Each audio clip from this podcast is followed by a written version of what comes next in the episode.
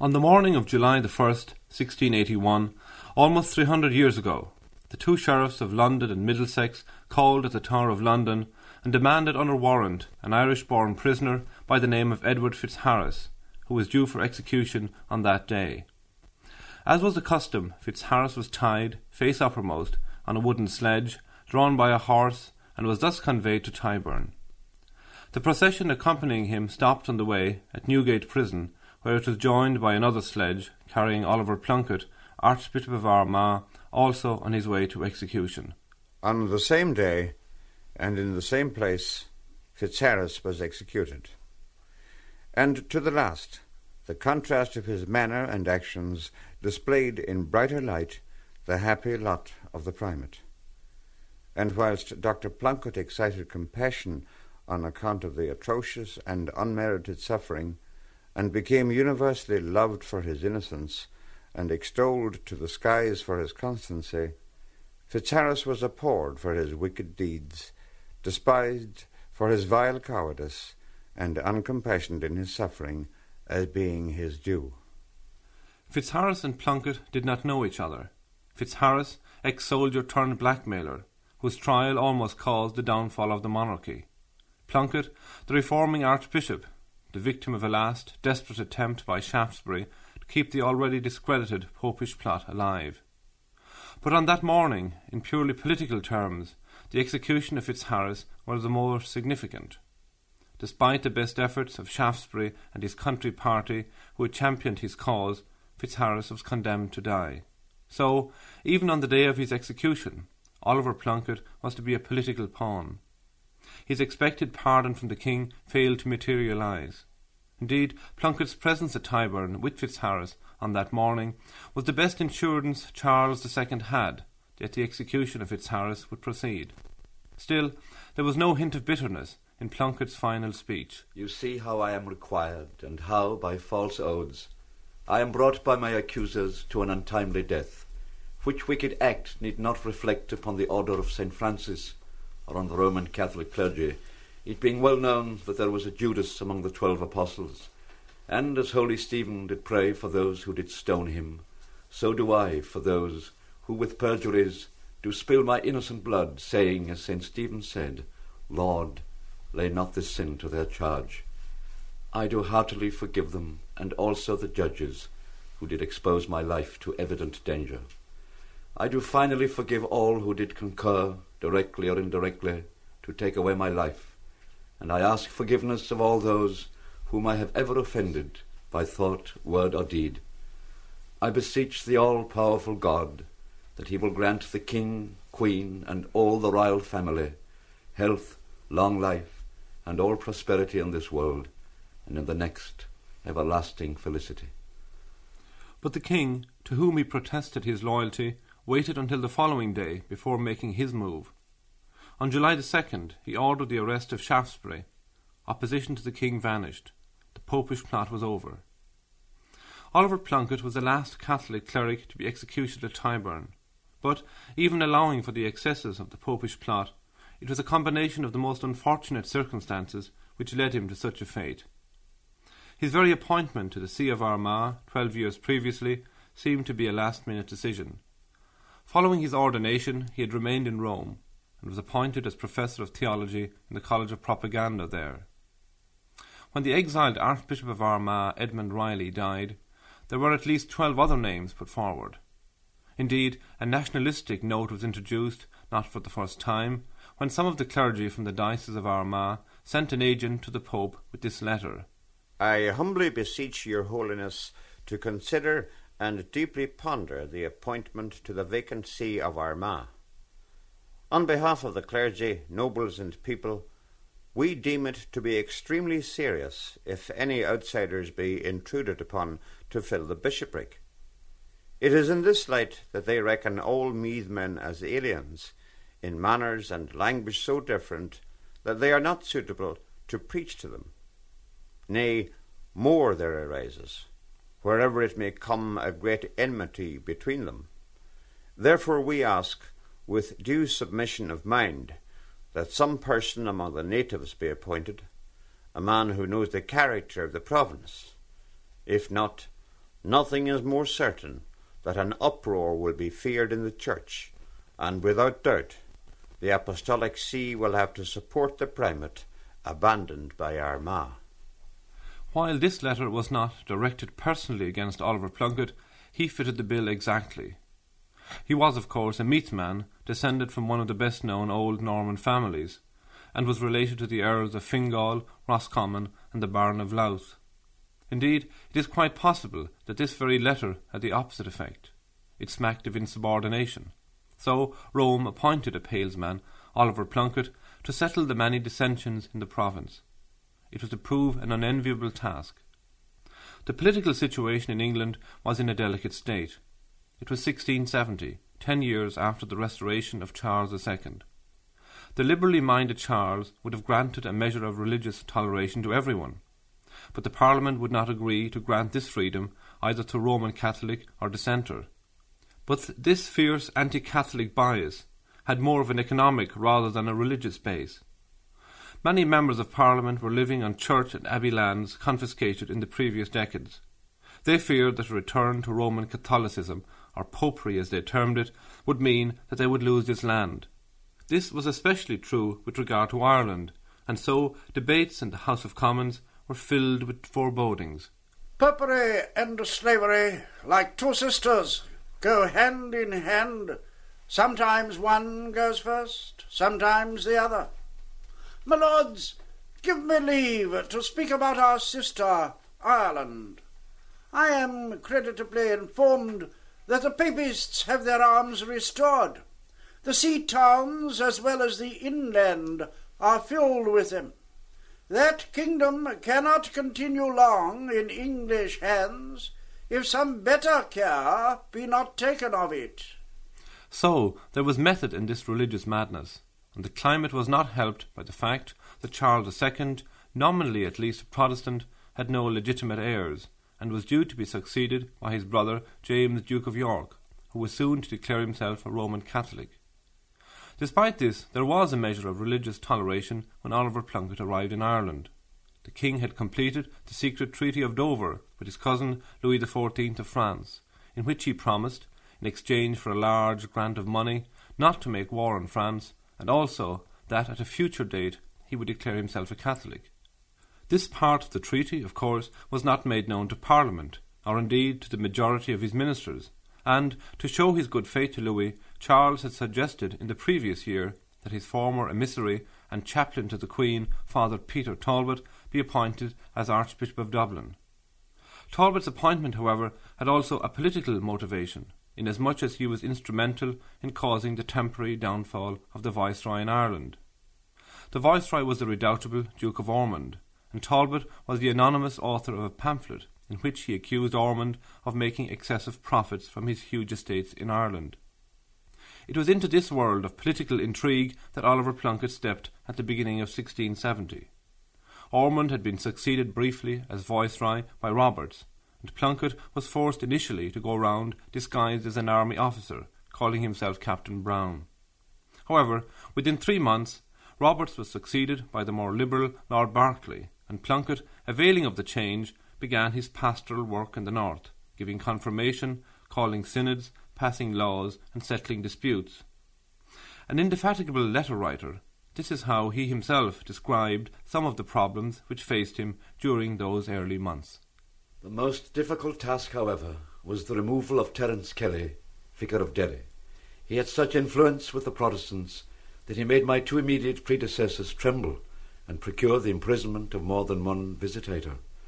I went in person to the Diocese of Derry, convoked the clergy, suspended his jurisdiction, and appointed in his stead Dr. Conwell, a learned and holy man. I was accused before the lay tribunal, but the unfortunate man found that he was anticipated even in the court of the Viceroy, and in that of the Governor of Ulster, the Earl of Charlemont, and then he cried out in a loud voice, The Italian primate, the Roman primate, has unhorsed me. The Earl of Charlemont has not molested even one ecclesiastic since my arrival here. He is also so friendly with me that on one occasion, seeing me somewhat afraid, he said to me, Have no fear, no one shall dare touch you. And when you want to administer confirmation, don't go any more to the mountains, but come to the courtyard of my palace. He made me a present during my life of a garden and excellent orchard, with two fields and a fine house. It is in an excellent position. As to the Viceroy, it is notorious that he has such an esteem for me as even to conciliate in my behalf the favour of the King. Dr. Brennan, who has my cipher, will tell more to your Excellency. Suffice it to say that he granted me the lives of three Catholics who had been prosecuted and condemned in the city of Enniskillen. The Earl of Drogheda allows me to have a public church with bells, etc., in my diocese, within his district, which are exempt from the royal jurisdiction. No fewer than nine times have I been accused before the Viceroy on account of the schools and for exercising foreign jurisdiction. But life in the northern province was generally in a confused state. The combination of the plantation of Ulster, the Civil War of 1641, and the ensuing invasion of Cromwell had left a majority of the native Irish in a desperate position. Dispossessed, or at best with reduced holdings, many of them formed into bands of Tories and preyed on the settlers. During this period also, the organisation of the Catholic Church had practically disappeared, and many of those who had joined religious orders or became secular priests had neither religious commitment nor even the benefit of formal education. So it is not surprising that the opposition to the reforms of Oliver Plunkett was somewhat extreme, as another letter of his shows.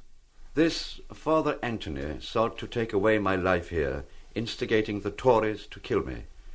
They came at midnight about six years ago to the house of my Vicar General, where I then was. They broke open the doors and took away all the money from myself and my Vicar General and my secretary, Michael Plunkett, who is now in Rome, and they held a sword to my throat. The chief of this band was afterwards taken, and before death declared in prison to the parish priest of Armagh and to his curate that Father Anthony told him to kill me, and that afterwards he would give him absolution. However, it is also worth noting that these dissidents represented only a small minority of the northern clergy. This letter, sent to Rome in the first year of his episcopacy, in fact was highly complimentary. When we send letters to Your Excellency, we consider ourselves addressing the Apostolic See. We have not written sooner to Your Excellency regarding our most illustrious primate, for we waited till his merits should be known to us by experience. And now that we have had this experience, we render exceeding thanks to the Apostolic See for having constituted over us such a pastor and teacher. Since his arrival in the province of Armagh, he is unceasing in his labours. To the great utility of the province, he convoked diocesan synods and instructed the clergy by word and by example, and in the ordinations which he held, he promoted none but such as were worthy, and only after they had passed a rigorous examination. Patrick Daly, Vicar General of Armagh, Patrick Mulderick, Vicar General Down and Connor, Ronan McGinn, Dean and Vicar General Dromore, Eugene Connell, Vicar General Derry and Raphoe, Thomas Fitzsimons, Archdeacon and Vicar General Kilmore, Patrick Cullen, Vicar General Clogher, to the most illustrious Monsignor Baldeschi, etc., etc., etc., Armagh, 8th of October, 1670. He was, however, on less surer ground in his political dealings, especially with the Viceroy. Following the official policy of the Church, and indeed his own instincts, Plunkett professed loyalty to the King and his Viceroy. Berkeley, however, initially seemed to have been wary of him. He had all of Plunkett's letters to Rome intercepted, but when he saw that they contained complimentary remarks about himself, the Viceroy seems to have been genuinely flattered and became friendly with Plunkett and even allowed him to build schools in Drogheda, which were staffed by members of the Jesuit order and were attended by both Protestants and Catholics. Berkeley also sought his assistance in obtaining the surrender of some bands of Tories in the north, on condition that they would be transported to the continent, a factor which did not increase Plunkett's popularity in certain areas, where he was now christened Oliver Cromwell. Also, his relationship with Peter Talbot Archbishop of Dublin, now deteriorated. They had two completely different lifestyles. Talbot, a brilliant theologian also, but a veteran of twenty years' involvement in politics with Charles II, both in exile and at the court in London. On account of this friendship with the king, and because of his efforts to regain land for the dispossessed in conjunction with his brother Richard, Peter Talbot had many enemies, both in the person of Ormond and not least in the House of Commons in London. Talbot, because of this political experience and his friendship with the king, regarded himself as the principal bishop in Ireland. Oliver Plunkett, however, claimed the primacy for Armagh, and a dispute arose between them, which was equally distressing to Rome as it was to their fellow bishops. John Brennan, Bishop of Waterford, was asked to intervene. Most illustrious and most reverend Lord, I have just received by way of London the letter of your Excellency under date of the 9th of January, in which you impose on me to use every diligence in appeasing the differences between the two archbishops. But your Excellency may believe me that this would be an extremely arduous undertaking, as these dissensions are daily increasing, and are now arrived to such a pitch that I do not know in what manner to quiet them. Since my arrival here, I have not omitted to exhort them both to peace, and for the most part I received good promises, though occasionally I came in for a slight mortification. They are, both one and the other, touchy and of a hot disposition, and they are the first prelates of the kingdom, and in my opinion they would be displeased to receive an admonition from an inferior bishop. I would be desirous to live in peace without offending either of them, especially as I could hope for but little fruit from my interference. Talbot also warned Plunkett about the sincerity of one of his friends, a Colonel Fitzpatrick, who was a brother-in-law of Ormond, but Plunkett rejected his advice, and when the Viceroy Berkeley was recalled to London, he obviously changed sides on his return. Bishop Brennan again. The Viceroy has now renounced the friendship of the Archbishop of Armagh and of John Patrick, and has been reconciled with the Archbishop of Dublin and his brother, who will seek to procure for him a continuation in his office of Viceroy. And for this and other business, Colonel Talbot has already taken his departure for London. It is said that the Archbishop of Dublin will also go thither shortly, but if he goes, it will be on other business, and perhaps he will go as far as Innsbruck. It seems that they both enjoy the favour of the court in London, and also of the Viceroy, and they are, for the most part, very popular amongst the Catholics of this kingdom, on account of the interest displayed by the Colonel in London in favour of the Catholics. In England, relations between the King and Parliament were also deteriorating. Charles had made his famous Declaration of Indulgence with regard to religious toleration, and appointed Shaftesbury as Chancellor to push it through Parliament, but to no avail. The war with the Dutch, which the Parliament frowned upon, was going badly. There was talk about the increase in the numbers of Catholics at court. The Duke of York had refused to take the Anglican sacrament on the previous Christmas, and there were stories of Protestants being persecuted in France. Far from granting religious toleration, Parliament brought in stricter religious laws. In Ireland, another viceroy had been appointed, Lord Essex. In a letter written to the Duke of Ormond, he outlined the current position. With regard to religious matters, soon after my coming hither as Viceroy, Maloney, the Bishop of Killaloe, whom I look upon as the most dangerous, because the wisest of all the clergy, made a composure of religious differences between the Archbishops of Dublin and Armagh. I soon found that if this proceeded, I should have no intelligence as to any of their practices, and believing it to be one of the most important things I could do for His Majesty's service and the security of his Protestant subjects here, either to keep these men divided, or, if they were united, to break them again, I have made use of some of their friars to set up factions against their bishops, and by encouraging these animosities among themselves, at length brought them to that pass that they openly accused one another of exercising ecclesiastical jurisdiction contrary to the law of the land. By the address of the House of Commons, all the regular clergy are to be banished, and should I put these exactly into execution, I must send all these poor friars abroad who have done this service. Your most humble servant, Essex. But in another letter written about the same time, Essex gave specific instructions with regard to Oliver Plunkett and the new religious laws. My lord, since my late coming over here as Viceroy, I have heard many petitions made, but none so excessive as that of Her Grace the Duchess of Cleveland, that she be given possession of the Phoenix Park here in Dublin.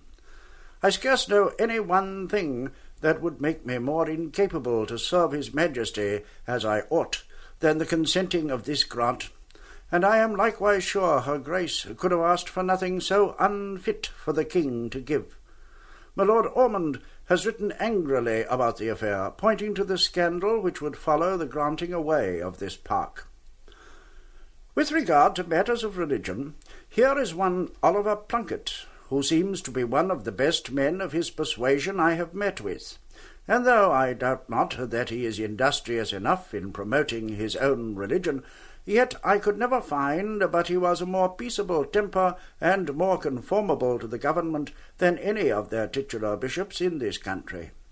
I know not well what proceedings may be in Parliament in relation to us here, this only shall I say, that in case any debates should arise by way of discriminating of persons and putting banishments or other punishments upon particulars, I should be glad, for the reasons above mentioned, you should yourself, and some of your friends, secure this gentleman from any such severity which should be singly and personally inflicted upon him.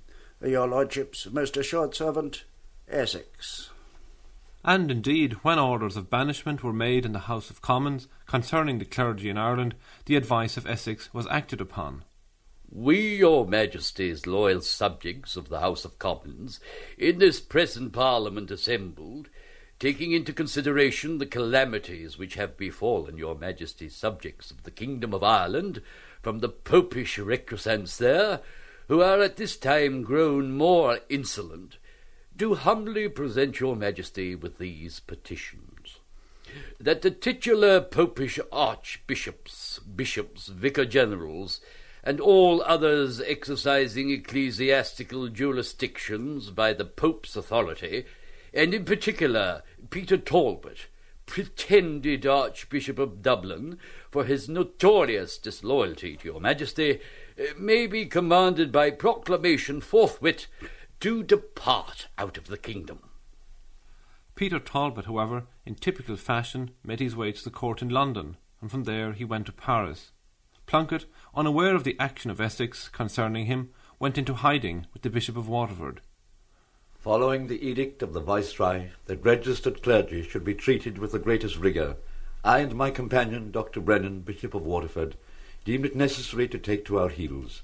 The snow fell heavily, mixed with hailstones, and blew so dreadfully in our eyes that to the present we have scarcely been able to see with them.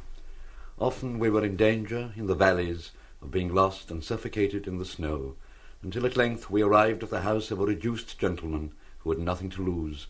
But for our misfortune he had a stranger in the house by whom we did not wish to be recognized. Hence we were placed in a large garret without a chimney and without fire, where we have been for the past eight days. May it redound to the glory of God, the salvation of our souls, and the flocks entrusted to our charge. So dreadful was the hail and cold that the running of the eyes of my companion and myself has not yet ceased, and I feel that I shall lose more than one tooth, so frightful is the pain they give me.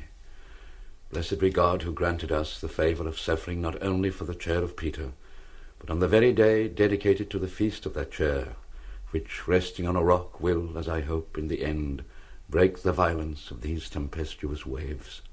While he was in hiding, however, his schools in Drogheda were closed down, never to reopen. But as the year passed, the new laws relaxed, and Oliver Plunkett renewed his pastoral work, visiting dioceses in the west and the south of the country, in addition to the north. In England, Shaftesbury, having got an inkling of the secret terms of the Treaty of Dover, turned against the king, and championed the cause of Monmouth, the illegitimate son of Charles, in an effort to have him declared heir to the throne to the exclusion of James. In Parliament, Shaftesbury led the country party, and a direct confrontation between Parliament and the King loomed. In Ireland, Oliver Plunkett's difficulties still stemmed from the dissident clergy in his province. He had settled a dispute between the Dominicans and Franciscans over the possession of monasteries in favour of the Dominicans, thereby alienating some members of the Franciscan order. Also, in the diocese of Clogher, the appointment of Dr. Tyrrell, again a Palesman from County Meath, was resisted. He also suspended several other clerics, and spiteful letters were constantly being written to Rome about him. It was now 1678, and the incongruous figure of Titus Oates was appearing before the Privy Council in London. He claimed that the Jesuits in England, in union with the Pope and the French, were on the point of murdering the king and overthrowing the kingdom. The mysterious death of a magistrate to whom Oates had first given his evidence gave credence to his story. The Popish plot was born, and Shaftesbury, a superb propagandist, made use of it to embarrass the King and the Duke of York. Jesuits were arrested, tried, and hastily executed. Pope burning processions were organised in London to stir up the fears of the populace. The word of Titus Oates became law. People locked their doors, fearing for their families at the hands of the dreaded Jesuits. And while passions were inflamed in London, there was a growing apprehension too in Ireland, as Plunkett reported. Here matters go from bad to worse. A proclamation offers ten pounds to whosoever arrests a bishop or Jesuit, and five pounds to whosoever arrests a vicar general or friar. The police, spies, and soldiers are in pursuit day and night. Colonel Fitzpatrick, an excellent Catholic, although a relative of the Duke of Ormond, was exiled by order of Parliament, which is desirous of prosecuting even the Duke of York on account of his being a Catholic. I am morally certain that I shall be taken, so many are in search of me. Yet, in spite of danger, I will remain with my flock, nor will I abandon them till they drag me to the ship. But in case that I should be taken, I must request you to let me know whither I shall go, for I am sure they will allow me this choice, as they have allowed it to others. I pray you to let me know your advice and counsel on this head, whether to go to Flanders or to France, or to some other place. But no attempt was made to arrest him, at least not yet. Titus Oates had named Peter Talbot as the Lord Chancellor of the rebels in Ireland. Talbot had in fact returned to Ireland, but was now in very bad health. He was named because of the fact that while he was in France, he had exposed errors in the writings of an English cleric named Sargent, who had a hatred of the Jesuits and who, although remaining in the background, played a large part in the framing of the plot. The Duke of Ormond had been restored as Viceroy to keep Ireland for the King, and on orders received from the Parliament in England had Talbot arrested. However, he was not brought to trial because the organisers of the plot were afraid he could expose them. Ormond himself now came under pressure because of his steadfast loyalty to the King. It was suddenly remembered that most of his relations were Catholic. Few that have any brains that know me, or have but a superficial account of my life, will give credit to the report that I have been seen to take the sacrament the Romish way at my sister's Clancarty's. Above all, let Mr. Oates, his first deposition, be examined, and it will clearly appear that it was designed by the conspirators that I should be killed. But finally, in December of 1679, Ormond did order the arrest of Plunkett. But ironically, it was not on the orders of Parliament, or indeed in connection with the Popish plot. The order for Plunkett's arrest came from the King. On informations received from the Chief Secretary, I ordered the arrest of the titular Bishop Plunkett and Bishop Tyrrell. Plunkett hath been taken, and Tyrrell is still being sought after. I have forborne to have Plunkett examined until His Majesty's pleasure concerning him to be known. It is a curious affair. Colonel Fitzpatrick, having had to go to the Continent, on his arrival at Brussels, did present to the Internuncio a letter subscribed by four bishops, including both Plunkett and Tyrrell, recommending that he be the only person fit enough to be entrusted with the head of an army for establishing the popish religion in Ireland with the help of the French. This letter did come into the hands of the Duke of York, who is presently in that city, and he descended to the court, who have ordered these arrests. I cannot understand this action of Fitzpatrick, or what his motives are, but I have little doubt that the contents of the letter be false, nor is there the smallest sign here of a rising or reports of a French invasion. However, In my report concerning Fitzpatrick, owing to family ties, I shall have to support his former deeds, making no reference to this latest scandal. It was indeed a curious affair, and begged many questions. Was Fitzpatrick's action prompted by some of Plunkett's dissident clergy, who in fact gave the letter to the Duke of York, who obviously believed that there was some truth in it, as did the King? In his letter, even Ormond dismissed Fitzpatrick's letter as being without foundation. But there is no doubt that Fitzpatrick, the former confidant of Plunkett, put him in a very precarious position. The mention of a French invasion fitted in with the descriptions of the Popish plot. From that moment, Plunkett's life was in danger. It was exactly the proof which Shaftesbury needed, namely, that the Catholics in Ireland were planning to bring in the French. But he needed witnesses. There was no lack of people in Ireland to give evidence against Oliver Plunkett, and names like William Hetherington, Edmund Murphy, and John MacMoyer came into prominence for the first time. They crossed over and back to London, but pressure to have the trial moved to London was initially foiled by Ormond.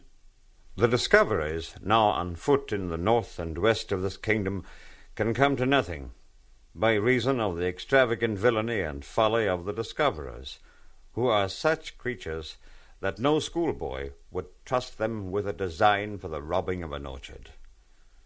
Murphy is all but debauched, and Hetherington, the other fellow brought by my Lord Shaftesbury to the Council Broke prison, being in execution. Nor can less be said of MacMoyer. If rogues they must be that do discover roguery, these must be the best discoverers, because they are the greatest rogues. With regard to the trial of Plunkett, notwithstanding the efforts of several to have the trial moved, it shall be held in Dundalk, the scene of the reputed treasonable crimes. Plunkett had over thirty witnesses at Dundalk ready to testify in his favour. But when the witnesses for the Crown, including Murphy, failed to appear, the trial was abandoned, and in October 1680 the trial was moved to London. I was brought from Ireland to the city of London last October and subjected to the sufferings of a rigorous imprisonment so that no human being, save the guard of my prison, had access to me. But now permission has been granted to me to write. About a fortnight ago, I was accused for seeking to introduce the Holy Catholic and Apostolic faith and to overrun and destroy the Protestant religion. But the trial is deferred that I might bring my witnesses from Ireland. I shall have a severe trial, for neither the jury nor the judges are acquainted with my circumstances and those of my accusers. In the meantime, the Parliaments of 1679 and 1680 had introduced bills to exclude the Duke of York from succeeding Charles. The 1680 bill was thrown out by the Lords, and the Commons, in revenge, refused to grant any supplies of money to the King. Charles prorogued Parliament and summoned another to meet at Oxford in March of the following year. It was now that Shaftesbury and his party became interested also in the case of Edward Fitzharris, who had been lately accused of trying to blackmail the court. Shaftesbury's followers now marched down to Oxford shouting slogans of no popery, no slavery. The two main issues were again the Exclusion Bill and also the release of Fitzharris from the Tower of London, where the King had kept him to ensure that he would stand trial. The Commons intended to impeach Fitzharris in Parliament and thereby to get him to accuse both the Duke of York and the Queen the House of Lords finally refused to accept the impeachment, and, to the consternation of the Commons, the King again prorogued Parliament at the end of March. Five weeks later, on May the 3rd, Oliver Plunkett appeared in the dock at Westminster Hall. The charge was treason, and he was described as being a false traitor, the fear of God in his heart not having, but seduced by the instigation of the devil, intending with all his might to stir up war and rebellion, and also to cause the death of the king and the true worship of God to alter to the superstition of the Romish Church.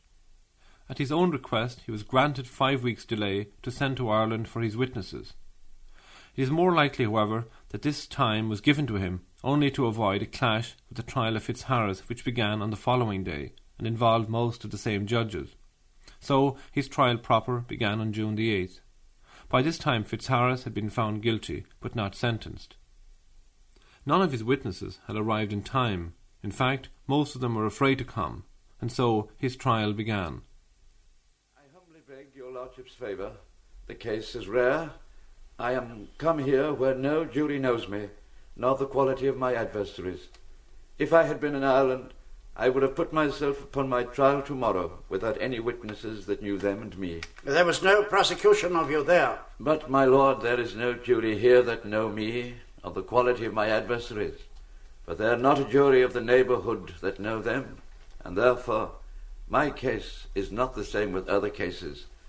Though I cannot, nor do not, nor will not, nor ought not, the least conceit of hard measure and injustice get, if I have not full time to bring my records and witnesses all together, I cannot make my defence.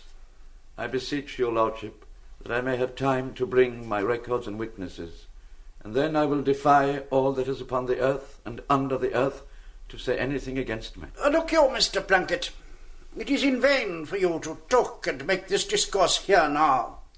It is rare that any man has had such time as you have had, five weeks' time to provide your witnesses. If your witnesses are such persons that they dare not come into England without such and such cautions, we cannot tell how to help it. We can't furnish you with witnesses. You must look to get your witnesses yourself. If we should stay till your witnesses come, so you will escape out of the hands of justice. You came here to be tried. Look to the jury and accept against them if you will. My lord, I desire only to have the favour of some time. I humbly present this to your lordship. I am then in imminent danger of my life if I cannot get ten days to have my witnesses over. I desire I may have but to the twenty first of this month, and then if this do not come, you may go on. We cannot do it. You have had five weeks' time already. My lord, I desire to know whether they have been the jury of Langhorne, of the five Jesuits, or any that were condemned. That is no exception. The proceedings of the trial itself were remarkable only for the succession of Irish witnesses who fabricated a tale of Plunkett's involvement with the French invasion in Carlingford Lough. They included ex priests, ex friars, and laymen, their motives ranging from greed to avarice to hatred. In courts of law at the time, the onus was on the prisoner to prove himself innocent. Plunkett, who, according to the law, in case of treason, had to defend himself, did so ably, but he was confronted by a formidable array of judges, including the Lord Chief Justice, the Attorney General, the Solicitor General, and Sergeant Jeffreys, later in history to be known as the hanging judge. The only minor sensation during the trial was the manner in which one of the principal witnesses, ex priest and Tory Edmund Murphy, suffering from some remorse of conscience, tried to hedge his evidence. Call Edmund Murphy. Tell your whole knowledge of Dr. Plunkett and the Irish plot. May it please you, my lord, I was one of the first discoverers of this plot. Uh, but of nine witnesses, I have but one in town. Well, tell your own knowledge. Now, I beg your lordship, as to Dr. Plunkett, that you will respite till next term. I could bring ten witnesses. Do you speak your own evidence? I refer it to the king and council what evidence I have given. Do not trouble yourself. Be directed a little. You are here now to speak what you know concerning any treasons or any other matters against the king done by Dr. Plunkett. Speak your own knowledge, for as to other witnesses we do not call you. If I be called in question for this evidence. Oh, come, sir. You have been at the Spanish ambassador's lately. Answer my question. Have you ever been with Plunkett in Ireland? Yes, sir. Have you ever heard him own himself Primate of Ireland? Yes, titular primate. Under whom did he claim that authority? Under the King or under the Pope? I think he could not be under the king at all. Under whom, then? It must be either the king or the pope. Answer me directly.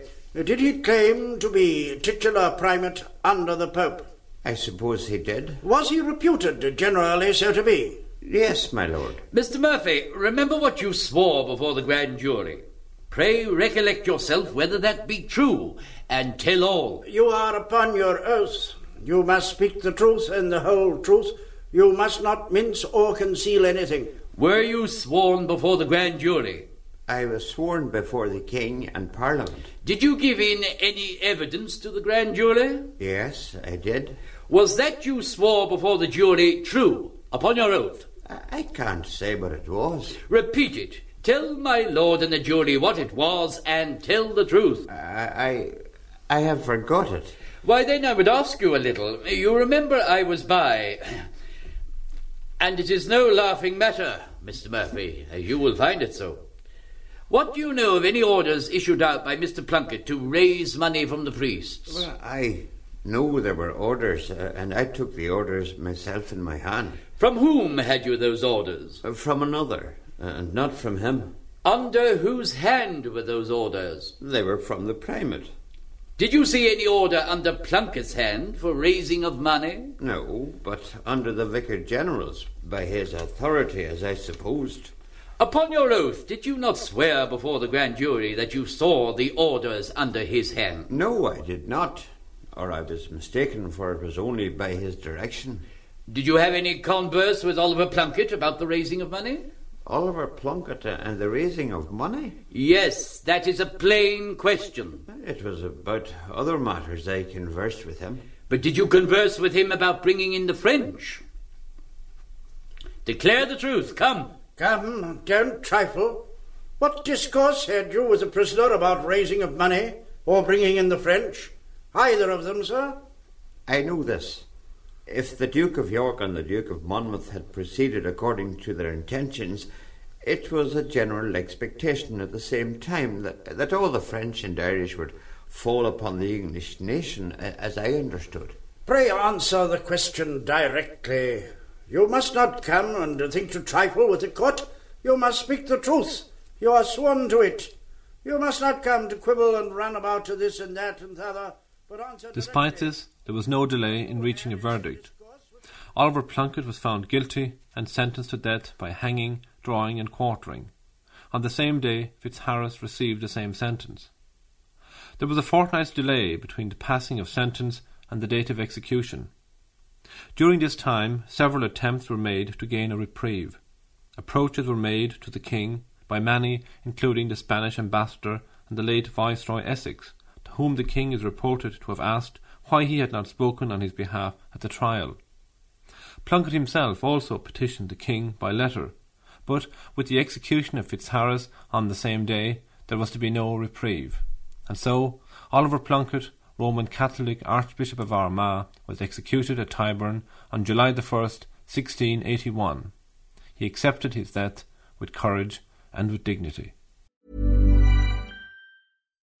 When you need mealtime inspiration, it's worth shopping Kroger, where you'll find over 30,000 mouthwatering choices that excite your inner foodie. And no matter what tasty choice you make, you'll enjoy our everyday low prices, plus extra ways to save, like digital coupons worth over $600 each week. You can also save up to $1 off per gallon at the pump with fuel points. More savings and more inspiring flavors make shopping Kroger worth it every time. Kroger, fresh for everyone. Fuel restrictions apply.